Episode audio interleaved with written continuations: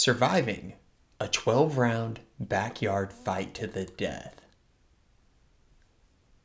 This morning, I gazed from the kitchen window at dawn, waiting on the coffee pot like my heavily dewed backyard waited on the sun. In the wait, my thoughts wandered as my eyes darted through grass and trees searching for the familiar characters.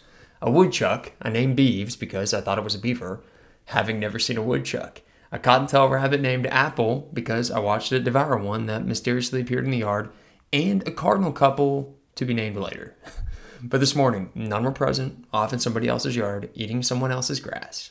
In their absence, happy to seize the gap between somber sedation and caffeine, inner doubt, like a cannonball into a tranquil lake, rippling out waves of disturbing paralysis. Do I really like writing? Do I really want to do this? What if I just had a job? I bet I could feel good and satisfied. I like work and I like working.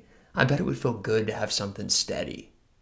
A younger me would have picked up Compromise's call. Today, I called bullshit, letting it ring off the hook. One clue was the tone of my thoughts. It was whiny. A whiny tone is always a cop out. Whiny means I need to get to work. What needed working on was this article, which I was dreading because writing is hard, and any activity requiring earnest commitment summons endless rationalization for why I should avoid it. Today's rationalization was that I needed steady employment instead of committing to what I care about.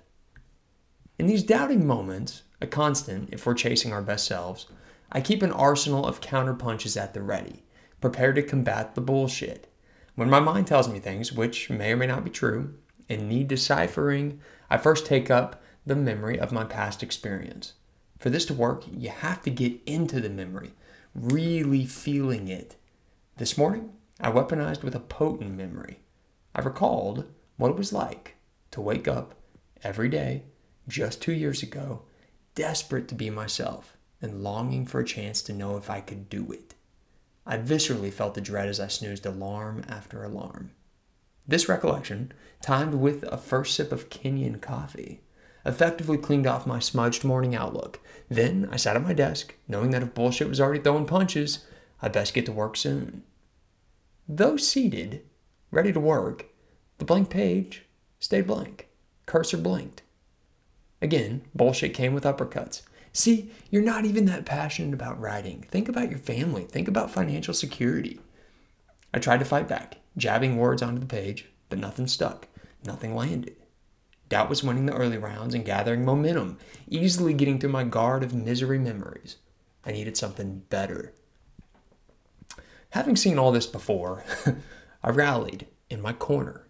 It was time to mix in another strategy. Often knowing what you don't want isn't enough. Negative memories are just opposition, not composition, and motivated solely by fear. I needed something with depth, driven by heart, love, ambition. I needed a haymaker to step the bullshit back, to give myself some space. Hence, I tracked back in my journal to an exercise recommended by, by Jordan Peterson. There, in my hands, I had written down the life I did not want on the left side of a T chart. On the right, I outlined the life I wanted in my bones. Glancing at my chart, what I wanted was apparent to own my time and enjoy what I do. I wanted to live without regret. I wanted to live freely, unbound from resentment. And that vision was mine. Rearmed with that vision, the bell rung as I stepped back into the ring. And today, that was good enough to win the fight.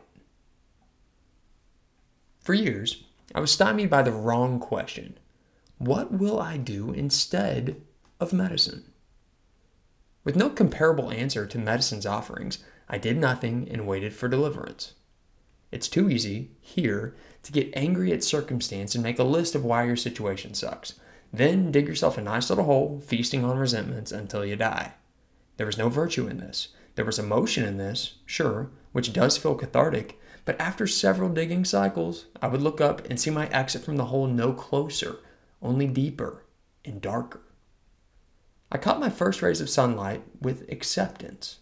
Yes, this was indeed a tough place to be. The next step, anger transformation, was the hardest. When I finally began working on a process, submitting my efforts into things I could control, the elevator shaft turned on. And before I was even out of the hole, I felt alive again. I sensed resentment fall away because at least I was doing something. Beginning two years ago, at the suggestion of my life coach, I would, and still to this day, ask these questions morning after morning. What do I want to feel every day?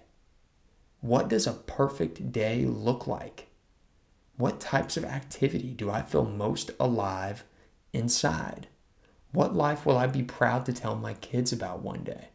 When I die, what will make me proud of the life I lived?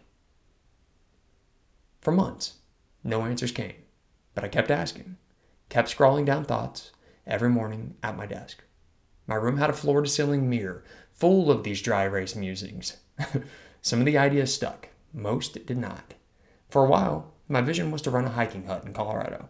I do not want to do this, right now at least, but it was an important stage. That vision got me through day after day of work while I kept building handholds to climb from the hole. I couldn't have known it then, but those first questions and answers lit my lantern. It didn't feel like it, mostly, it seemed like a waste of time, pointless. But slowly, momentum generated around these efforts until something changed. Something creative grew. Something vital arrived. And my life took on a deep satisfaction, even as I knew not what my future held inside of a job I really didn't like. Then, one day, I surveyed my whereabouts, and I was out of the hole, without concrete answers to the medicine question. Still, start today. If nothing shows up, ask again.